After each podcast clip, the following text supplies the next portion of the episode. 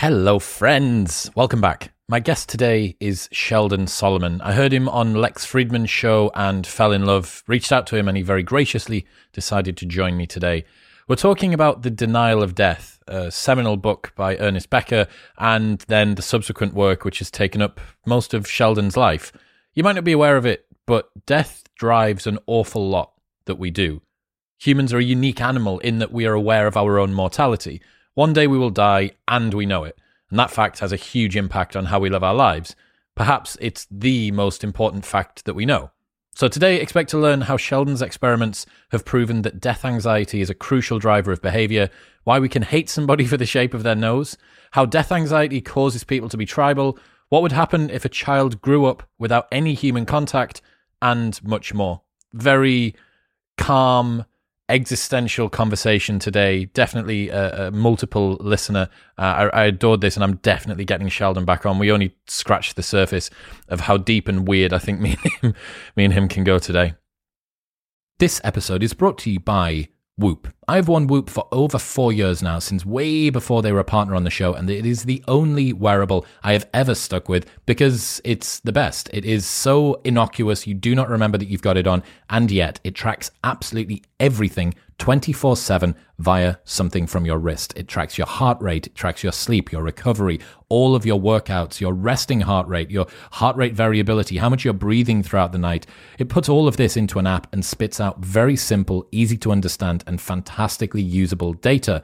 It's phenomenal. I am a massive, massive fan of Whoop, and that is why it's the only wearable that I've ever stuck with.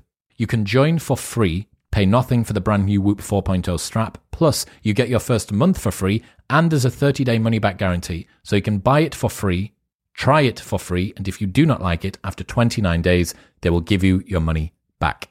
Head to join.whoop.com slash modern wisdom. That's join.whoop.com slash modern wisdom. This episode is brought to you by AG1. AG1 is a daily foundational nutrition supplement that supports whole body health. Even with the best diet in the world, it is hard to make sure that you get everything that you need. And through a science driven formulation of vitamins, probiotics, and whole food sourced nutrients, AG1 delivers comprehensive support for the brain, gut, and immune system. This is why Joe Rogan and Lex Fridman and Dr. Andrew Huberman and Tim Ferriss are all massive fans. They have tried every other product out there, like I have, and this is by far the best one available. Since 2010, AG1 have improved the formula 52 times in the pursuit of making the best foundational nutrition supplement possible through high quality ingredients and rigorous standards. Also, there's a 90 day money back guarantee, so you can buy it and try it for 89 days. And if you don't like it, they'll just give you your money back. Head to drinkag1.com slash modern wisdom for that 90 day money back guarantee, a year's free supply, vitamin D, five free travel packs, and more. That's drinkag1.com slash modern wisdom. Does Monday at the office feel like a storm? Not with Microsoft Copilot. That feeling when Copilot gets everyone up to speed instantly? It's sunny again. When Copilot simplifies complex data so your teams can act, that sun's shining on a beach and when Copilot uncovers hidden insights, you're on that beach with your people and you find buried treasure. That's Microsoft Copilot. Learn more at Microsoft.com/slash AI for all. But for now, it's time for the wise and wonderful Sheldon Solomon.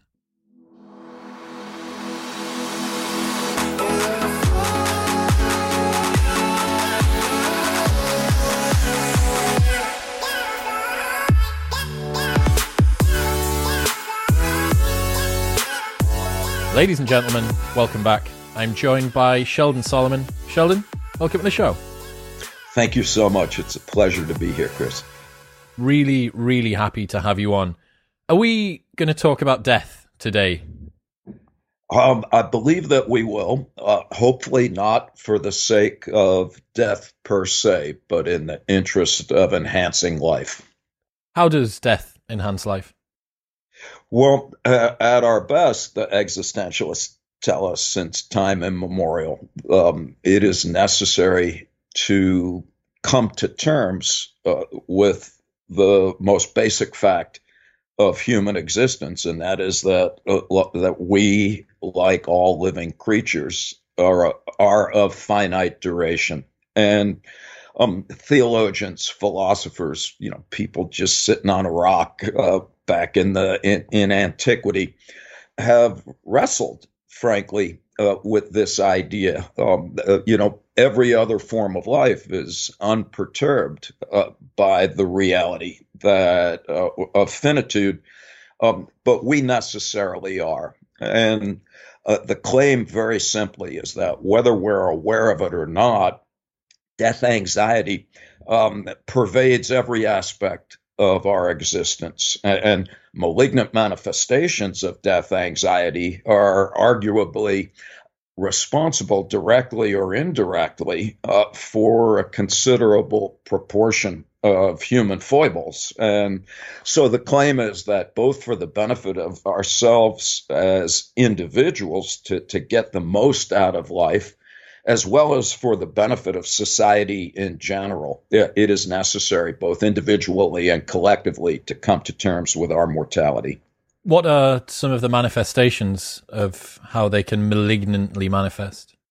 Yeah, so so great question. I'll back up a little bit just to give folks um, some detail. The the work that we do um, is, is derived from a cultural anthropologist, Ernest Becker, who in the 1970s uh, won a Pulitzer Prize for a book called The Denial of Death. Uh, and uh, what Becker argued, uh, you know, very simply, is that, um, yeah, humans are like all other living things, uh, you know, Darwinian wise, that uh, we are biologically predisposed to want to survive in the interest of self-preservation and and for reproduction. Um, and yet uh, we're different than other creatures. And without being overly arrogant, the claim is that our, our huge forebrain uh, gives us the capacity to think abstractly and symbolically uh, to the point where we can even imagine stuff that doesn't yet exist and then have the audacity to take our dreams and render them real and that could not be more uplifting uh, to me. Um, uh, I like Otto Rank, you know, Freud's boy, who said humans make the unreal real.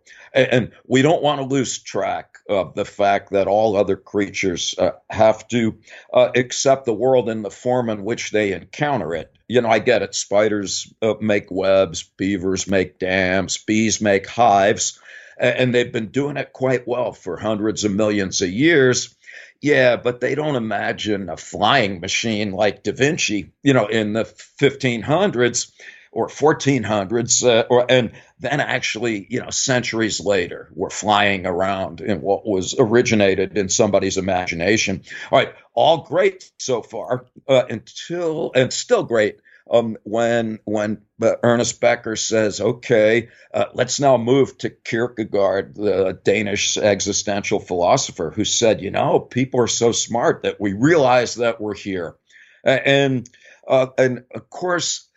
Humans, we take this for granted. You know, you wake up every day and you're like, here I am, I woke up. Or, you know, you're walking down the street. You're like, here I am walking down the street or it can get even crazier than that. Here I am walking down the street thinking about that I'm walking down the street. So, uh, it, you know, you could be, wow, now I'm thinking about that. I'm thinking about that I'm walking down the street until you have to turn into the nearest pub to extricate yourself from this perseverating cycle uh, of annoying uh, self focus. Well, so what? You know, Kierkegaard said, uh, you know, if you're smart enough to know that you're here, uh, which he insisted requires a sophisticated cognitive apparatus to render yourself the object of your own subjective inquiry, then you're going to experience two uniquely human emotions awe and dread. And Kierkegaard's like, wait a minute, it's awesome to be alive and to know it. That, that's just great. That's why if you get to choose between being a person and a potato, or a person and a potted plant, uh, you make your own choice. but I, I want to be, I want to be a person, um, and so like that, that is awesome. And I, I always want to emphasize just to cheer myself up, and and also to make an important point. All silliness aside. I don't think uh, it is good for us or for humanity uh, to lose track uh, of the fact that in our finest moments, uh, it is just the sheer joy of being alive, the spontaneous exuberance of wallowing in uh, just the mystery of life that I think is what makes life uh, most worthwhile. But Kierkegaard says, yeah, but it's also dreadful to be alive and to know it uh, because um, unless you're a child or cognitively impaired. If you're smart enough to know that you're here, you're also smart enough to know that, like all living things, you too will someday die. And Ernest Becker's point is that that unwelcome realization, the, the worm at the core of the human experience, as William James put it, that that was the most significant psychodynamic event in the history of the human species. It, it was a quite unintended byproduct uh, of consciousness, which is otherwise, uh, you know, quite frankly, tremendously uplifting and adaptive. But it doesn't end there. So, uh, you know, psychological kick in the groin, number one, is uh, you're going to die someday. Uh, number two um, is that not only will you die someday, but you can die at any time for reasons that you could never anticipate or control. It'd be bad enough if I knew I was going to die, you know, in some vaguely unspecified future moment with all of my friends and family, uh, you know, linked arm in arm, chanting kumbaya into the afterlife. That would be maybe okay. Uh, but I know I can walk outside and get smote by a comic a comet or, or, a pandemic. Uh, and then on top of that, uh, Becker says, wow, uh, humans, we don't welcome the idea that we're going to die. And we certainly uh, are discombobulated by the fact that death is always potentially imminent.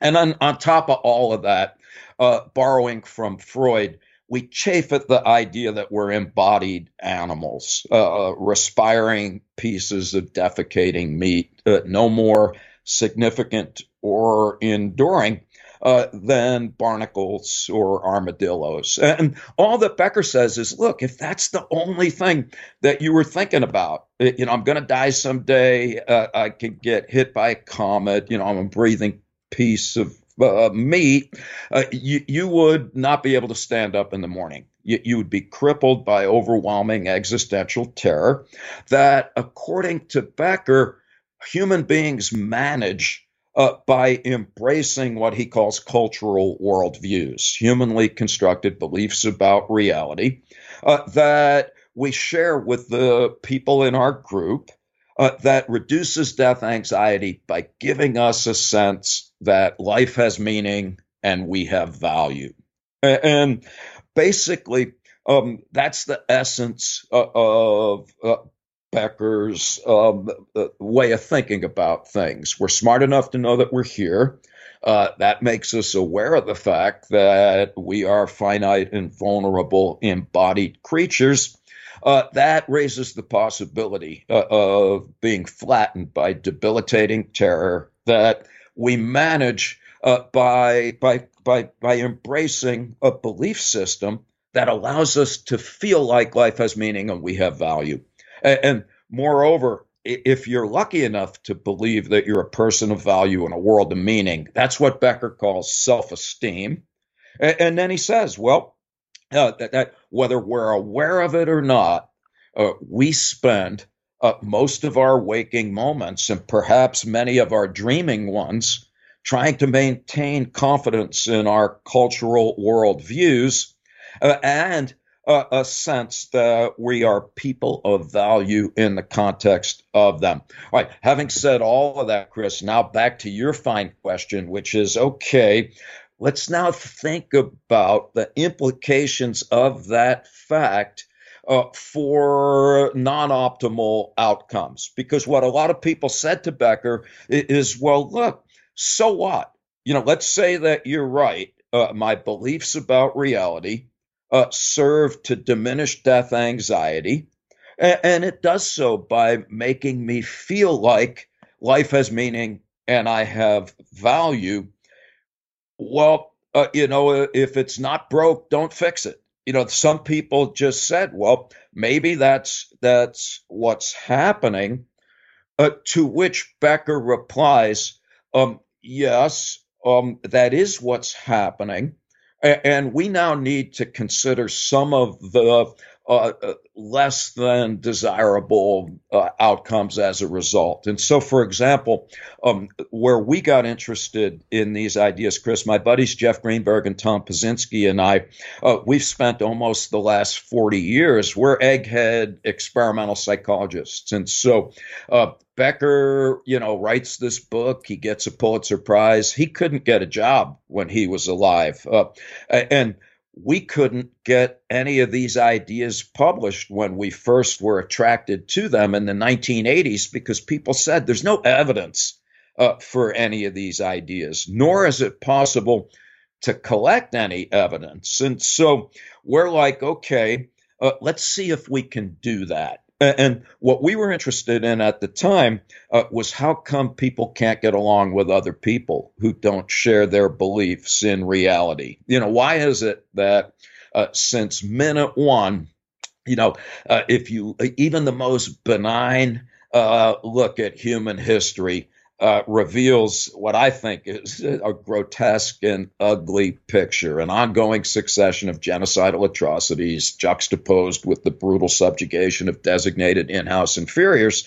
And, um, and, and, and, we are now at the point in human history where, of course, uh, it's a cliche. Uh, but we possess the kind of weapons that could reduce the earth to rubble.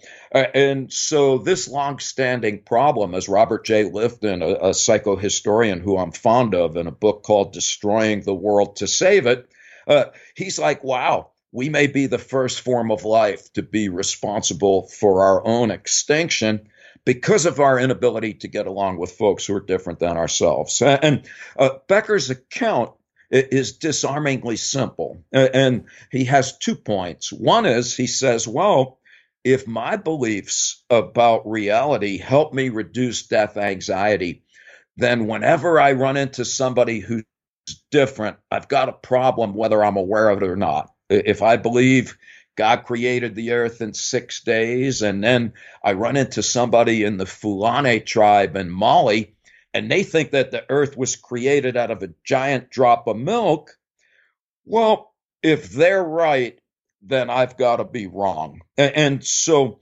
one point that Becker makes is that the mere existence of people with alternative belief systems is fundamentally threatening. Right, so that's point number one. All right, point number two, in a book called Escape from Evil, which is after the denial of death, uh, Becker says here's the other problem. Our culturally constructed beliefs are very potent but they're still symbolic, whereas death is a very real biological fact. And there's no symbol that is potent enough to completely eliminate death anxiety. Therefore, in psychobabble, uh, there's residual anxiety uh, that is repressed. And I love Becker's language. He says, look, there's going to be death anxiety. There's going to be a panic rumbling beneath the surface of consciousness.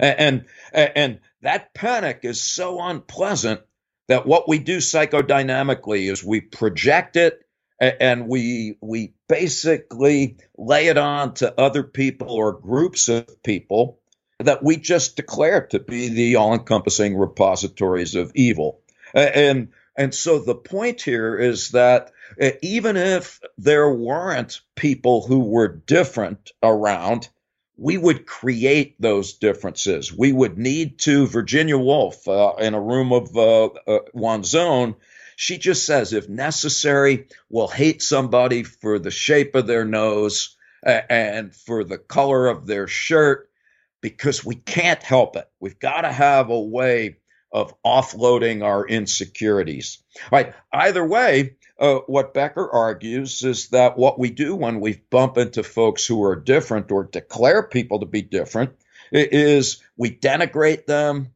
uh, we badger them to abandon their beliefs and adopt ours instead, or, or we just kill them, uh, thus demonstrating the superiority of our beliefs uh, after all. and our experiments show that this is very much the case. So our studies are, are very simple. Uh, they involve uh, uh, um, reminding some people that they're going to die, and other people uh, are asked to think about something unpleasant but not fatal, uh, like you're getting a root canal without anesthetic, you've been in a car accident and they have to chop off one of your legs, all painful, uh, but beats being dead. Right? And sometimes we remind people they're going to die by stopping them outdoors in front of a funeral parlor as opposed to a 100 meters on either side. Yeah, that's a good one. And sometimes we bring people into the lab and we have them read stuff on the computer while we flash the word death for 48 milliseconds, so fast that you can't see anything. Uh, and so when we do that, uh, what we find, for example, is that if you remind Christians that they're going to die, uh, they love Christians more and they hate Jewish people. Uh, and it has nothing to do with Christianity. If you remind Israelis that they're going to die, they love Israelis and they hate Arabs, and ditto all over the world. But it's not only about attitudes. Germans reminded that they're going to die, they sit closer to people who look German, further away from people who look like immigrants. Um, you remind Iranians that they're going to die, and they become more willing to uh, blow themselves up. They become more willing to become suicide bombers. You remind Americans they're going to die, and they become more supportive of using uh, biological, chemical, and nuclear weapons against countries who pose no direct threat to us. All right, so one malignant manifestation uh, of death anxiety is that it increases, it amplifies the hostility and disdain uh, that we have towards people who are different. Uh, and uh, uh, if I can remember it, I, I, always loved George Bernard Shaw on your side of the pond a century ago in a Heartbreak House, one of my favorite plays. He says, uh, When the angel of death sounds his trumpet, the pretenses of civilization are blown from men's heads into the mud like hats in a gust of wind. So that's one possibility. I can babble about a few more. I will, and then you'll shut me off. But anyway, uh, another thing that we are really interested in, and I think is very pertinent right now, both here and on your side of the world, is the extent to which existential anxieties uh, impel us to embrace certain kinds of political leaders. Uh, Max Weber, dead German sociologist at the beginning of the 20th century, he said in times of historical upheaval, uh, when existential uncertainties are apt to prevail, that people are prone uh, to become attached to and supportive of a particular kind of leader. Uh, he coined the term charismatic that we're now all familiar with, seemingly larger than life individuals that are often believed to be divinely ordained to rid the world of evil. Uh, and Becker uses uh, Weber's analysis to understand um, how Hitler came to power uh, in Germany. Uh, the, you know, the Germans had been humiliated um, after World War One. The economy was decimated, and here comes Hitler saying, "I can make Germany great again. Only I can do it." And he gave the Germans, it was a tremendously uplifting psychological vote of confidence to restore uh, meaning and value uh, in a, a very psychologically tenuous time. And I'm not saying that this ended well. The, in fact, the point is that it rarely does. We became interested in this in the aftermath of September 11th, 2001, when President George W. Bush, in a three week period, went from having the lowest uh, support in the history of presidential pollings to three weeks after 9 11, he had the highest. Uh, and we're like, wow, maybe, um, maybe intimations of mortality had something to do with it. Maybe September 11th was like a giant death reminder. Uh, of course it was. You had the people dying and jumping off the World Trade Center uh, terrorists are evil, but they choose their targets wisely. They they didn't target random buildings. They targeted the Pentagon uh, and the World Trade Center. That's right. And they did it with airplanes from American and United Airlines or US Air. They knew uh, what, what, they were doing. And so we did a lot of studies uh, it, prior to the 2004 election where we showed that reminding people of death increased their support for President Bush. And in fact, in the absence of a death reminder, our participants liked Senator John Kerry, who was the Democratic challenger in that election, much more than President Bush. All right, so fast forward to 2015, uh, we got Donald Trump uh, saying, "Oh, I'm gonna, I'm gonna make America great again. Uh, I am the only one that can keep you safe from the rapists and the drug dealers, the Negrotinous hordes storming the borders, uh, the terrorists that are parachuting into America to rape our daughters and eat our chicken and wings, and the Chinese uh, that are threatening our economy.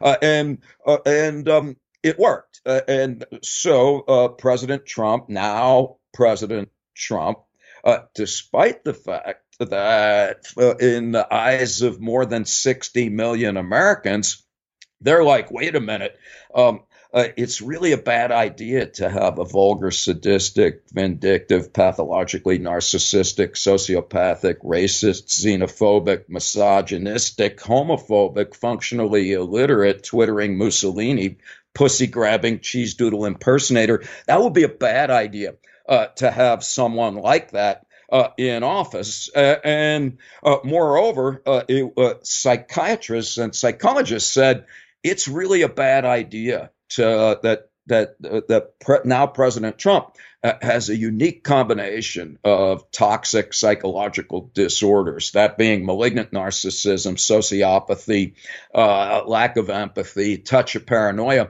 When you have somebody with a massive ego who is congenitally incapable of ever admitting that they're wrong, uh, that's going to be a problem, particularly if any crisis arises uh, because there's no way a person with that particular set of affectations will be capable of acting in anyone's interest but their own. All right, be that as it may, we then did studies um, that demonstrated the same thing, uh, specifically uh, that in America, support for President Trump is magnified uh, by intimations of mortality. Uh, in a control condition, uh, Americans liked uh, Hillary Clinton more than they did Donald Trump. But if they were reminded of their mortality first, they now like Donald Trump a lot more. So that's another area uh, where death anxiety uh, has potent effects that I believe to have serious implications for the future of democracy. And this is not only on the U.S. side of things. I think a lot of the things that are happening uh, in the U.K., um, uh, you know, to be silly and at the risk of annoying people, we have Orange Hitler over here. You've got Yellow Hitler, and there's a bunch of other uh, Hitlers, uh, uh, you know, right wing populist movements that parlay death anxiety uh, into support because it is well known. A woman I like, Hannah Arendt, in a book called The Origin of Totalitarianism, uh, after written in the 1950s, she just points out that um, you know it's pretty much the same playbook. Another guy I like a lot, Eric Hoffer, wrote a book called The True Believer. And what all these kind of leaders do, they're like alchemists of hate. They, they are very good at akitoing existential anxieties, they convert fear into hate because they take the internal anxiety and they tell their followers who it is that they're supposed to hate. Anyway, that doesn't bode well for democracy. Right, another area of inquiry is uh, just studies that show that death anxiety makes us uncomfortable uh, with the fact that we're embodied animals, makes us uncomfortable with nature makes us more likely uh, to uh, to to engage in behaviors vis-a-vis nature that undermine uh, the preservation of non-renewable resources. And so, uh, basically, death anxiety has demonstrably negative effects on environmental concerns. It has the opposite effect uh, on our seeming insatiable desire for money and stuff. Uh, and so, on the one hand, when death is on our minds, uh, it really makes us distance ourselves from nature. On the other hand, when death is on our minds, it makes us run to the television, to the pub, and to the shopping mall. Um, and um, and this is an idea that also goes back uh, quite a bit. Uh, in fact, uh, who's it? John Locke, in his second treatise on government, uh, what is it, 1690, he said, look, anything that really matters, anything that is real, there's an upper limit to how much you can want. Uh, and uh, and so, and, and he explained that. He said that's because anything in nature is of finite duration. So if you like apples, well, that's great. But after like 10 apples, you're like, oh, I've had enough. Uh, but, but, and if you like pizza, all right, I've had, uh, you know, a whole pizza. That's enough. I like beer uh, after eight pints. No, maybe 10. That's, that's enough. You know, just fill in the blank. Well, but what's the one thing that people can't get enough of? Well, there's never enough money and, and there's never enough stupid shit, if you'll pardon the expression. A consumer society would collapse in a matter of hours if people bought only what they genuinely needed. So, anyway, um, uh, what Becker says is look, whenever there's insatiable desires, you can assume that death anxiety underlies them. And sure enough, if we remind people they're going to die, uh, they say they need more money to feel wealthy. Uh, they're more eager to buy things that are luxury items. They'll even pay more money to have a star named after them uh, in the galaxy.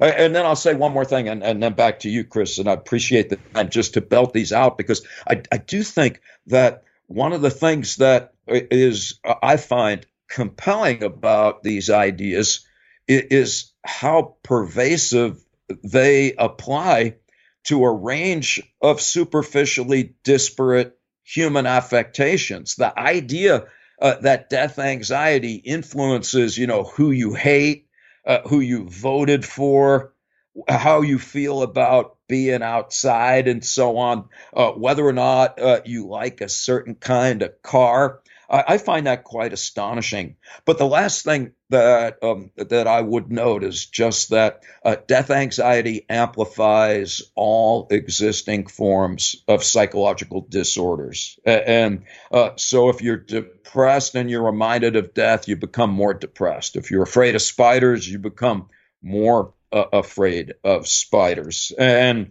and and and so on and so forth. And so yeah, the basic argument here, you know, and it sounds kind of corny, but when we write about this, we, we use a phrase from a, a guy, a, a British author I like, Thomas Hardy, a novelist, who says, if a way to the better there be, it comes from taking a close look at the worst. And, you know, that is uh, humanity uh, at its worst, right? Hateful, proto fascists, uh, you know, kind of uh, raping the earth in our effort to maximize the accumulation, you know, of money and stuff in a perpetual, uh, you know, alcohol pill infused Facebook twittering stupor. and so that's that's not great, of course. And but it doesn't follow from that, you know, just getting back to where we started the conversation, uh, that, it doesn't follow from that that uh, we can't use these same ideas uh, more productively. Because I think what we have to note is that everything that I've talked about so far is is in response to really subtle, even unconscious reminders of death. And so when you asked me when we began to talk a half an hour ago, when you said, all right, you know, what is, why is it so important uh, that we come to terms with death? I like Albert Camus, come to terms with death. Thereafter, anything is possible. Um, this is really a plea uh, to not leave our death anxiety buried under the psychological bushes, you know, where it comes back to bear bitter fruit, this is rather a plea, you know, not to wallow in concerns about mortality. That's not the point. If you want to do that, you start a goth punk rock band, and that might be pretty good. Uh, but rather, uh, you know, to courageously and and uh, you know with diligence to embrace the lifelong task uh, of coming to terms with the reality of death uh, in a very self-conscious way uh, because that can produce outcomes that are of a distinctly more favorable kind. Dude, I love that. I absolutely love that. I've got a million different doorways to hell open in my mind at the moment, so I'm going to try and close a couple of them. Uh, one of the questions I had was you mentioned that the denial of death is innate and is essentially fixed by culture, or one of the particular tools we use to try and dampen that down is culture. Presumably, evolutionarily, our current brain manifestation and thus awareness of death would have arisen before we had culture to be able to deal with it. What do you think ancient man would have done?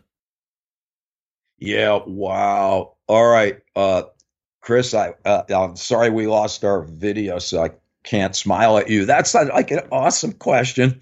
And if I could answer that, uh, you know, I'd be chugging rum uh, in a coconut with my Nobel Prize on the beach. No, that um, because uh, as a lot of folks have noted, um, uh, uh, as we have pondered uh, for quite some time, you know, the the apes and the chimps from which we presumably evolved, you know, are unaware of death and and don't appear thereby to deny it we most assuredly are.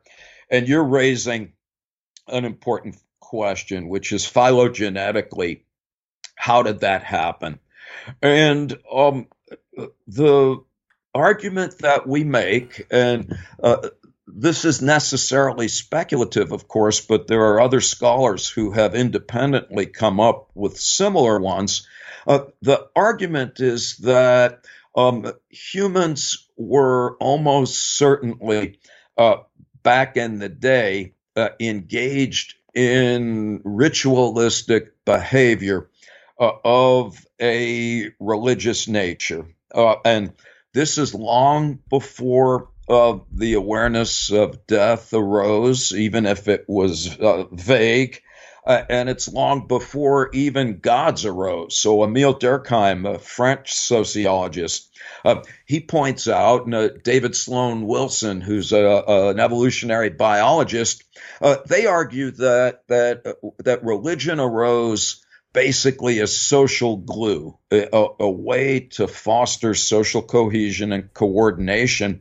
Uh, what's the large... sorry to interject there, Sheldon? What's the Latin word for religion? Is it reg, regul or regoth? Or I, you know, I, I should have looked that up. Yeah, it, it means to bind. To bind. To, yeah, that's it. Or to tie. Yes. And I so social glue is, is an, an, a very apt term for it. Yeah. That, no, thanks, Chris, and please jump in here because I do think that this is important. The the idea is that you know we are uber social creatures, and and and for Durkheim, there's an emotional component to this binding. Uh, he just said that there is something tremendously uplifting about being in the company of our fellow humans in uh, moments that uh, can only be described as uh, you know just ones that are are are they are described as moments of like transcendental joy um, where you know you're back in the day uh, it's a beautiful day the hunt has gone well life is good everybody's hanging around and there's just this collective effervescence which for durkheim has a lot to do uh, with what underlies the appeal of religion. But anyway, back to our story. The the argument is that there already was primitive, in the non pejorative sense, early forms of ritualistic behavior uh, that served a religious function. And this is before uh, the origin of the mythical narratives that eventually came uh, to correspond to the behavior. And so the argument is that the rituals came first, and then uh, the narrative account of why we're engaged in them came subsequently. And one possibility is that all of this is happening while human beings are uh, reaching uh, a threshold of self awareness. Both Nietzsche as well as Otto Rank, probably based on Nietzsche, uh, they hypothesized that uh, self awareness just kind of gradually increased. But then it gets to a, a, a, point where there's kind of a tipping point where you become explicitly aware uh, of the prospect of mortality, at which point the argument is that uh, different, there were probably different mythological accounts uh, of the world that existed at the time, and that just through the process of natural selection, uh, that the ones that tended to offer existential comfort uh, in the form of promises of either literal or symbolic immortality uh, were probably those that were most appealing and therefore persisted over time. So I don't know if that makes any sense. No, it, but it the- absolutely, absolutely does. Um, do you think? Oh God, man, Sheldon, I've got I've got about fifty questions that I need to ask ask at the same time. Um, first one is that tipping point us stepping out of the bicameral mind and into something above that.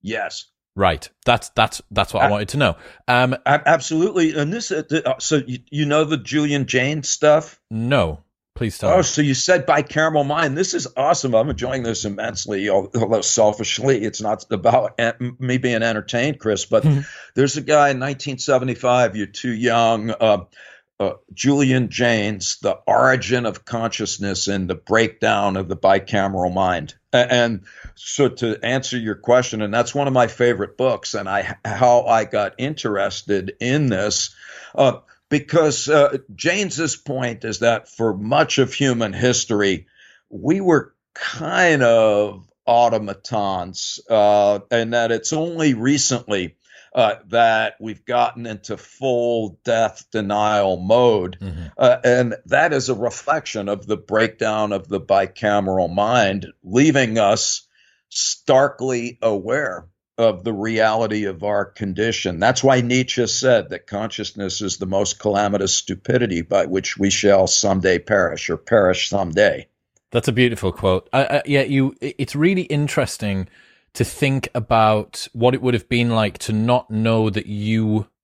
Well, I mean, you're technically not your own thoughts, but you are at least aware that they're coming from somewhere within you, as opposed to being bestowed on you by a god, someone who's essentially sort of speaking words in your ear. Um, yeah, that. I mean, whoever the first human was that decided to cross whatever threshold of consciousness it is, that's a it's a very uncomfortable frontier to be the first person to get to uh, step on. Absolutely, no, absolutely, Chris. And I wish I had the skills to like do science fiction because, you know, the argument, and I think it's quite plausible, is it might have happened a shit ton of times over history. You know, so imagine you're the one self-aware person, you know, in antiquity. It, it must have been quite a ride. yeah, definitely would have been. No one else would have been able to understand you. Um, That's correct.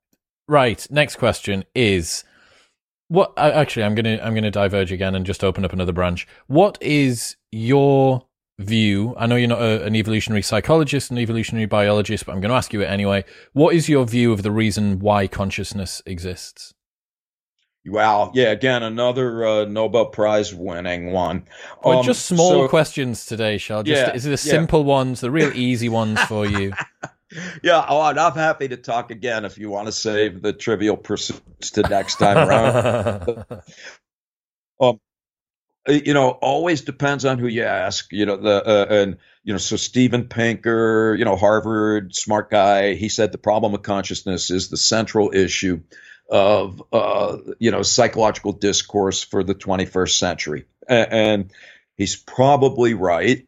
Um, and um, and so, as you know, there's some people who think that consciousness is uh, epiphenomenal. It, it's just really like an ethereal mist given off uh, as an irrelevant afterthought. It's just a byproduct of uh, other processes. Mm-hmm, mm-hmm. and um, I find that extraordinarily unconvincing uh, for a variety of reasons. Uh, and even folks uh, uh like um, oh, selfish gene Richard Dawkins. Mm-hmm. Um, uh, he writes in the 1970s that he finds it inconceivable uh, that consciousness uh, has uh, no functional value.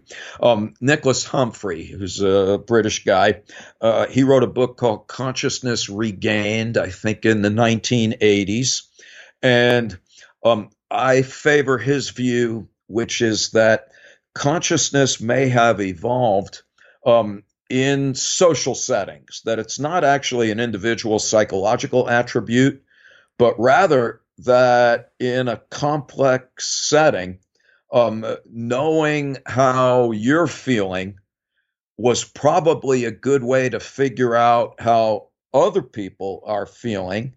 And being able to know that, that's like theory of mind in mm-hmm, psychobabble. Mm-hmm makes it so much easier to negotiate your relationships with fellow human beings. And so, one possibility uh, is that consciousness arose um, in order to facilitate social interaction. Isn't, isn't it interesting that one of the common threads that we've gone through today, and this is this ties really nicely back to a question to do with death that's been sort of lurking in the back of my head since you started talking, death is inherently an individual phenomenon. I know that we're all going to die, but the right. fear of death is something that we all, a burden that we all bear on our yes. own. And yet, for some reason, our favorite antidote to this particular fear of death is to tribalize, is to somehow use other people that are the us and other people also that are the them to try and fix a problem which is inherently individualistic.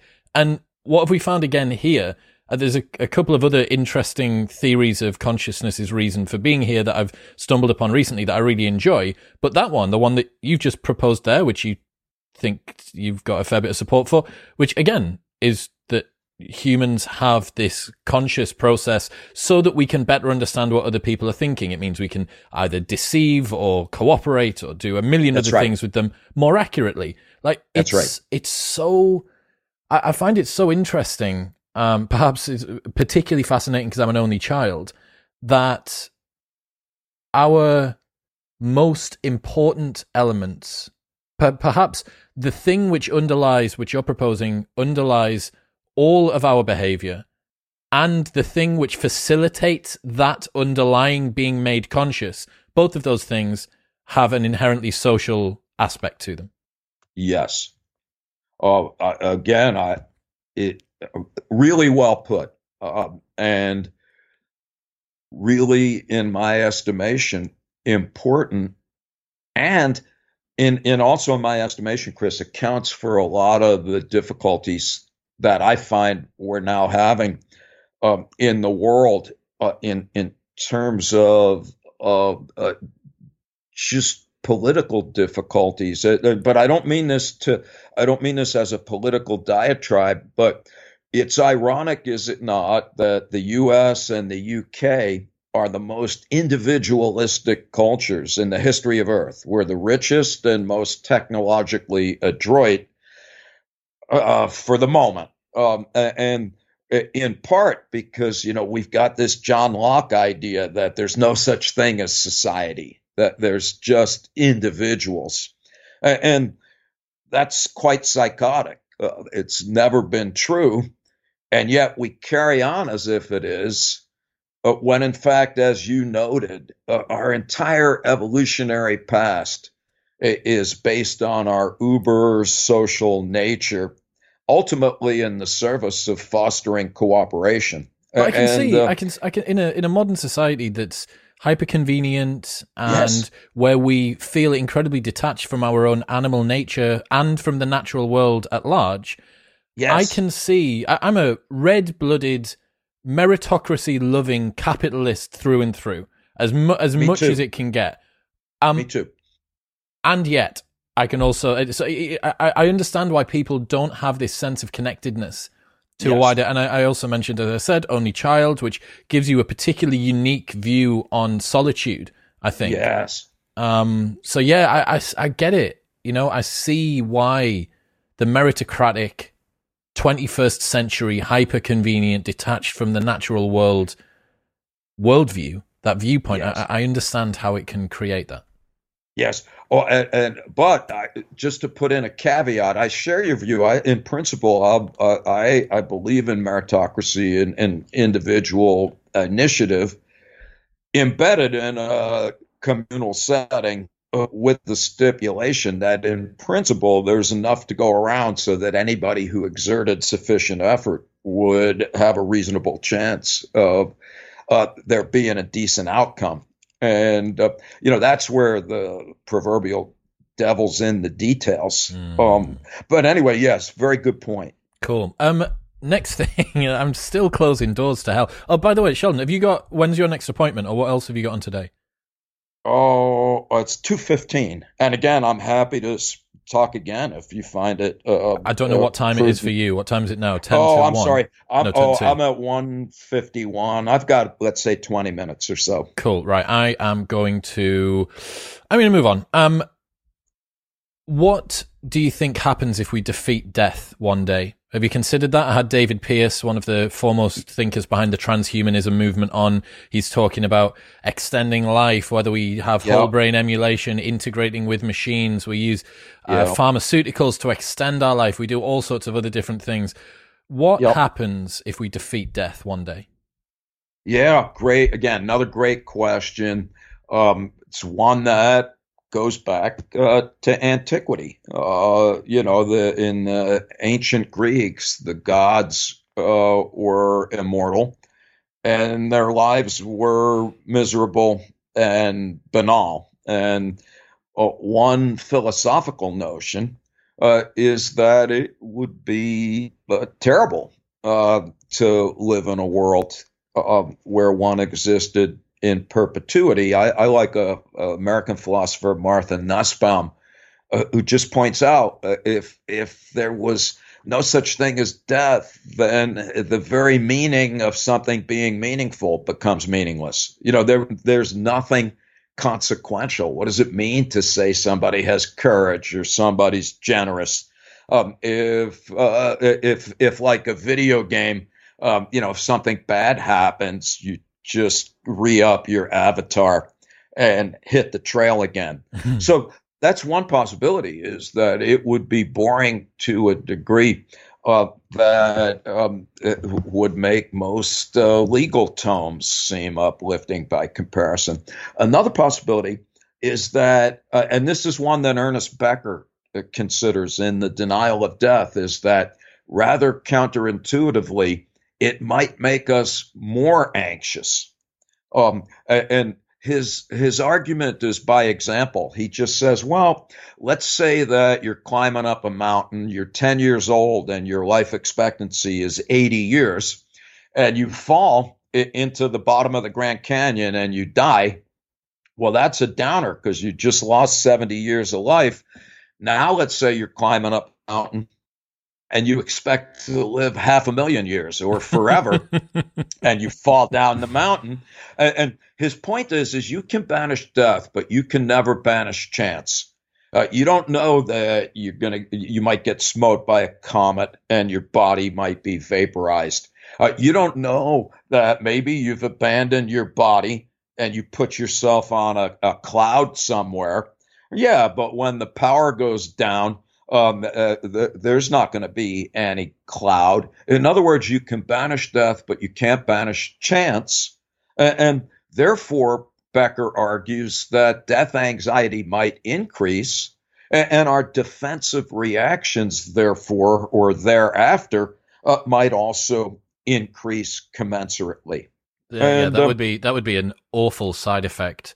Right, guys, we can yes. live forever, but we're all going to be so unbelievably afraid that there we're not go. we're not prepared to do and, and anything because the potential downside of of it going wrong, the, the asymmetry starts to to lean. I suppose that you know the the the nice thing about only living 80 years is if you you know die before you've reached middle age at kind of 35 like well i nearly got 50% of the way there like it, it's not that long. So yeah right. it, bizarrely our short lives actually assuage the fear of death to some some way or another which is which is very interesting. Yeah. what, what insight about our minds do you wish more people knew? Oh wow. Oh, what a disarmingly great question. Sheldon, you just continue with the flattery today. In fact, if I can if I can bring you on to just flatter me during other episodes with you know if a guest's being difficult and you can just say something nice about me, that would be that would be fantastic. Yeah, no, you know, I, I mean this uh, sincerely, and you can edit it out, Chris. I, I'm, I'm not any uh, world famous entity and I do talk to a lot of people, and it's often excruciating. And this has been just delightful, uh, honestly. So, uh, um, all right. So back to the the mind. Um, what okay. insight? What insight right. do you wish that one, one insight uh, would be to uh, please abandon the uh, your affection for whether you're aware aware of it or not. Uh, the Cartesian dualism that pervades Western society that sees the mind and the body as uh, separate and disso- dissociated, either in principle or in practice. So I would urge people to put the mind back in their brain and back in their body and uh, to, to view ourselves more holistically, not as minds that happen to be situated in a physical carcass but rather to view ourselves as physical carcasses that happen to be lucky enough uh, to be imbued with a kind of mindedness uh, that is a fantastic uh, opportunity uh, to have a great life and e- even make the world a bit better in the process of living it. So that would be one thing uh, I would. I, I, say some of these things, Chris, to remind myself. and uh, another thing uh, I, I, would say, at the risk of maybe sounding a, a little silly, is that um, people, no, this is not silly. I mean this earnestly. There, there's a wide body of research that suggests that a lot of people see a phenomenon associated with mind as essential in the sense that you're born with a mind, you have certain capacities, and that's all there is to it. And the fact of the matter is, is that even viewing our minds that way lobotomizes us. Um, we should view the mind more as a muscle uh, that uh, can be used in a variety of ways and can be developed over time vis-a-vis effort. This doesn't mean we can all be Einstein or mm-hmm. Beethoven, but we can all be uh, a, a, a lot more uh, who we are destined to become than we give ourselves credit for. And my last piece of advice is that you don't have to be great at everything. So I put in a plea uh, for the average and the mundane. Um, you know, we, we, I think we tend to think, oh, I have a mind, so I got to write a novel, I got to get a Nobel Prize. Um, and those things are good, but so's being a decent human, uh, enjoying the fact that you happen to be alive on a beautiful day when you've had enough to eat and a place to stay. And, and so I, I think the mind can be deployed for a much wider variety of essential functions tied to intellect, emotion, and intuition than we often give it credit for. I love that. I love that. So I'm going to give you a thought experiment to do. Uh, have you seen the film Mother? I have not, although it's on my list. Cool. You do you know the premise? No, I don't. Okay, so um, a baby is born inside of a factory where it is raised by a robot, and then later on, some some complications happen. I won't spoil it for you.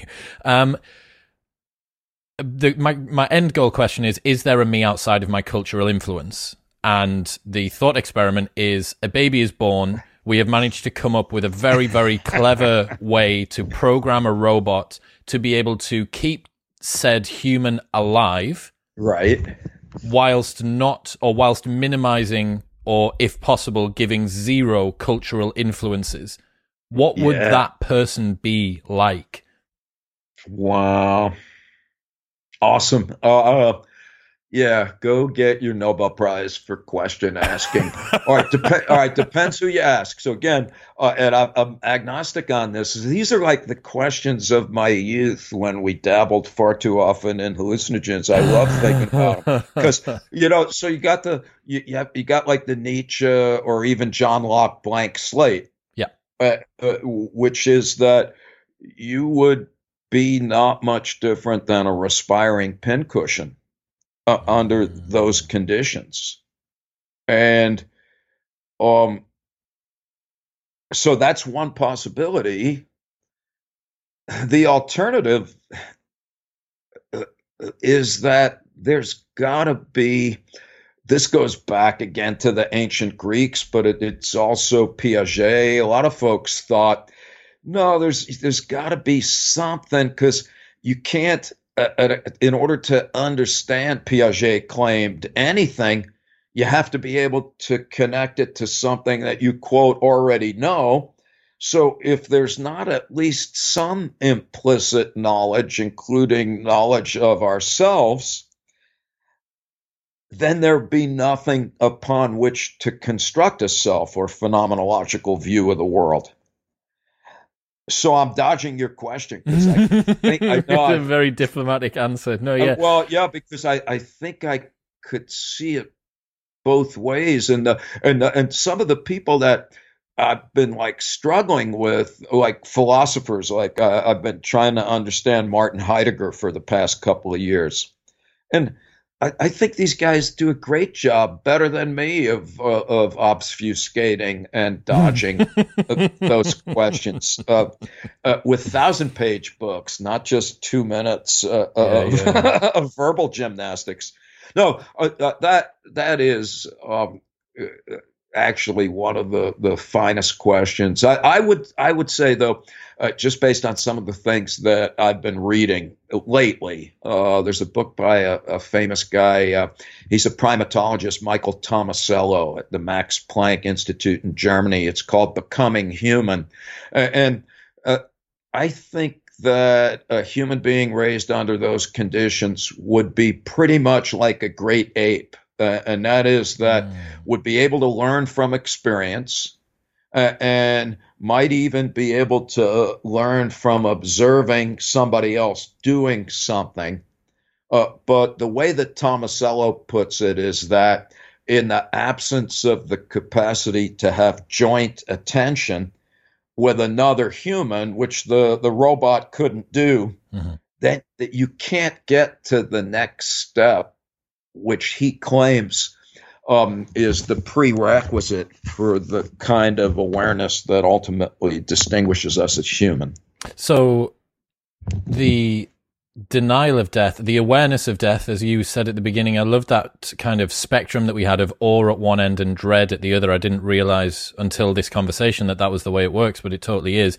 The ability for us to see beauty, to look at the night sky, feel insignificant, you know, uh, go on a walk and pick up a leaf and sort of marvel at its beauty is matched only by our ability to be completely terrified at the fact that one day it's all going to end. That's that the poet Rilke walking with who was he walking with and he starts crying I love uh, not Nietzsche uh, Jung Jung yes Yes. Uh, He's yeah. walk- I- walking I- with Jung I and he starts love- crying because he's terrified he's, he's terrified of the fact that this is all going to end um Yes, uh, but you can't have it both ways. So No. you know, it, it you know, it, it, you have to be able to accept the dread side in order to maximally appreciate the awe. Yes. So the denial of death or the, the awareness of death is inbuilt into us as humans. And yet, if I was baby with robot and I never saw anyone die, would I know that I could die? Would I be fearful of death? Yeah, no. So that uh, uh, you would be um, indifferent in uh, it, the only situation one might claim would be uh, in the immediate proximity to mortal danger, i- in which mhm. case you'd have the same fight and flight reaction of an antelope being attacked by a lion. So there's some there's some things that are so hardwired into us, but what absolutely we're, what we're talking about here, especially with death, is the ability to consciously rearrange that innate Absolutely. that innate uh, sympathetic response and then create persona and narrative and you know all of the all of the uh, ridiculous extraneous stuff that we do that we that we totally don't need um, no you got that's it you got it what am I going to? Okay, I dude, I, we are we're going to have to do this again sometime, mate, because I've just got a million different things, and the audience is going to have them as well. Um, before we finish up, couple of couple of quick quicker fire ones. What does tranquilize yourself with the trivial mean? I love that. So that's a Kierkegaard phrase that Heidegger also picks up on, and, and uh, his point is that the average individual and, and Heidegger is quite clear when he says that this is not meant pejoratively, even though it sounds like it, because the argument is that we all do this sometimes. Uh, but what what Heidegger said is that in response to death anxiety, most people just unconsciously and self-reflectively uh, they just literally desperately embrace the social role that is afforded to them in the context of their culture. And they essentially become culturally constructed meat puppets uh, who live their lives um, as caricatures of a stereotype of their particular social role. And Kierkegaard's point is that when you do that, uh, you just tranquilize yourself uh, with the trivial. Um, uh, the most um, popular event in the United States every year is the Super Bowl. and so, uh, you know, watching football, the stupid kind of football, and mm. eating chicken wings and shopping. More people go shopping in the U.S. after Thanksgiving, the day after Thanksgiving, than who vote in presidential elections. That's and so crazy. it's crazy. Uh, and so it's shocking. Uh, and uh, and so that's why Frank Zappa, dead musician, he says the average American treats intelligent behavior as if it was some kind of hideous physical deformity. and he's right. Uh, uh, and so and then Heidegger comes along and he's like, yeah, okay uh, that that's one kind of of tranquilizing. You know, where you're sitting at home, uh, you, you know, just pounding beer and watching the telly.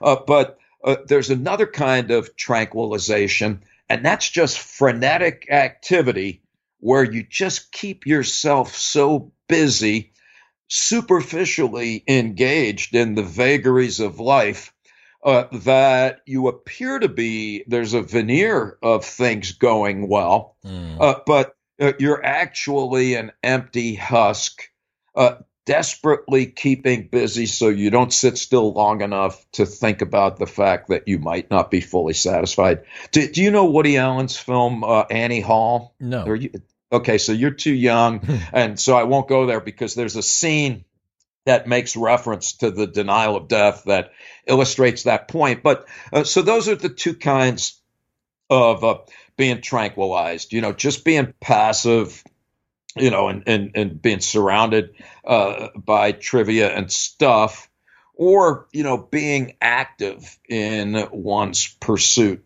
of the uninspired and unimportant. I think I, have been playing around with these ideas for a little while. Um, one thing I've noticed, and I'm a massive advocate for people being as weird as they can possibly be, i.e., um, compromising as little of the, themselves for society as as is possible. Because I think what that leads to is you um, not actually being able to work out what your own truth is. I wonder whether or not the fact that most people, the broad cross section of society, prefers people that they can fit into easily defined archetypal roles is because those people don't force them to step out of that particular um, that's the geek, that's the nerd, that's the maiden, yep. that's the redeemed, that's the villain, that's the whatever. Um, I wonder whether that plays into what you're talking about. And I also think that the current self development movement, this kind of I, am you know I'm contributing to it, although I hope that I'm doing it in a slightly more virtuous way. But the the motivational speaker, um, you can become anything you want movement at the moment. I think also is the 21st century much more cerebral manifestation of just what would have been the industry of religious speakers back in the day that this is you being able to transcend what is going on, but it's repurposed and repackaged into words that have a para-scientific, a peri-scientific sort of uh, uh, tinge to them, which removes the uh, criticism, the easy sort of low-hanging fruit criticism, and the ickiness that religion has had and theology's kind of gotten now in a scientific society, uh, but still serves exactly the same reason that you can become anything you want. You can be more productive, do more in your day. Well, why do you want to do more in your day? Well, if I do more in my day, I get more life before it dot dot dot inevitably ends.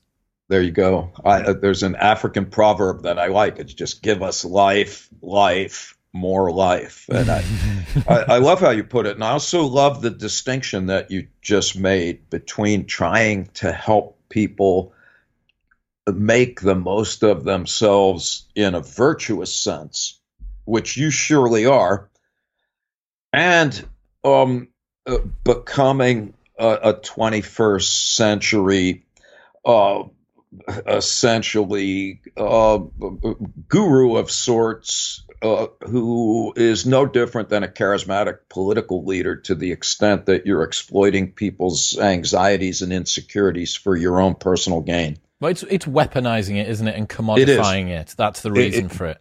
Um, it is, and uh, so I, I, think we, um, uh, and for what it's worth, uh, I think what you and like-minded compatriots are doing is is honestly the way of the world. I mean, I'm an egghead researcher. I'm proud of the work that I do. I've written books. I write journal articles that are non-pharmacological interventions for insomnia um, uh, you know, I we write stuff, and maybe twelve people on Earth are uh, uh, partake of it. Uh, uh, you said that you learned of my ideas uh, from talking to Lex, and I, I, enjoyed talking to him immensely. Um, it, there have been more people who I have exchanged ideas with in the last six weeks than I have in the last six years uh, for two reasons. One is is that uh, this is a much more um, effective medium for the dissemination of ideas, and and the second is this is we are uber social creatures who come to know ourselves in the context of uh, sincere conversations with others. That's one of the things that I like about Heidegger, even though he was a Nazi, is that he emphasized the incredibly important role uh, of language and discourse. Uh, and if there's a hope for humankind, uh, uh, uh, the way I see it, it's going to be a proliferation of uh, people uh, that are doing what you're doing in the various manifestations or, or, incarnations. I think it gives me great hope. Yeah, me too. I think that um, what's interesting is, is a lot of people, I think, are drawn to these sort of longer form, uh, reflective, introspective conversations uh, because maybe they're hungry for them elsewhere. They don't, they can't talk to their brother or sister or friends about it because that doesn't feel very natural. And the bizarre thing is that upon us now having a platform and a communications network which permits us to do this globally, you realize that the solitude and the weirdness that you thought was a personal affliction your whole life is actually very commonplace and you're in incredibly good company there you go. But again, you just made a, a, a, a you made an earth shattering point. And a guy named C. Wright Mills, in a book called The Power Elite, written in the 1950s, he made the same point, and that's that most of us. Uh, and Hannah Arendt made this point in her book about fascism, and that is that uh, that what that what makes a, a society ripe for fascism is that if everybody feels isolated um, and and has a sense or that nobody shares their problems, and, there's nothing more uplifting, even if it's painful, than to recognize that what you might have been attributed uh, uh, uh to yourself as your own personal malady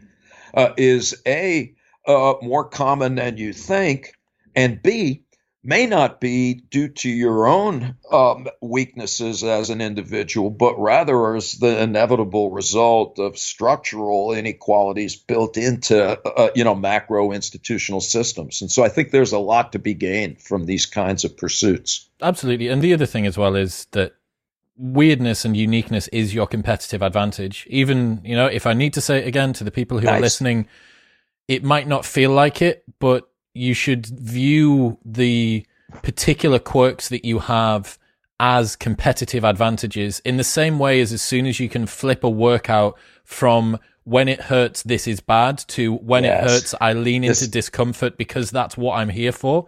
If yes. you view your weirdness, your uniqueness, the particular peculiars that you have, the lisp, the slight, the, the, the offset hips, the pain in your back, the, you yes. know, the good looks, the bad looks, the traumas, all of that stuff. If you purpose them toward okay that makes me more interesting that makes me more unique that makes me less of the archetypal stereotypical caricature that i could be if i decide yes. to nerf the edges and round off the corners of my life.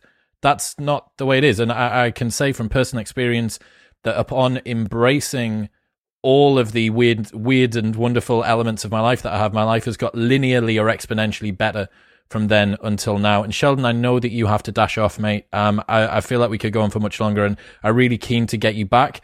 Um, if people want to find out more about yourself, where should they go?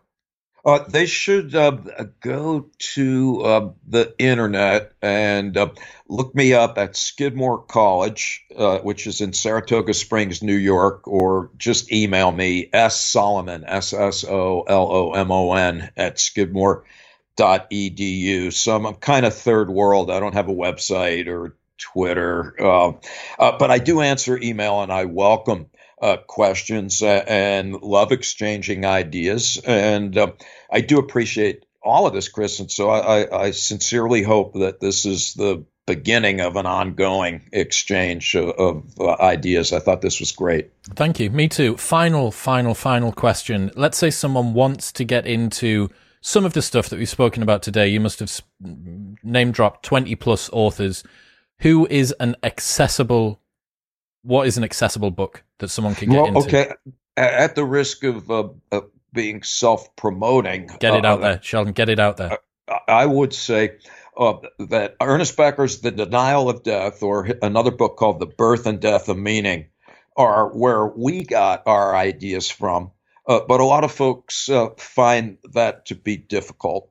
Um, we wrote a book called The Worm at the Core um, uh, on the role of death in life.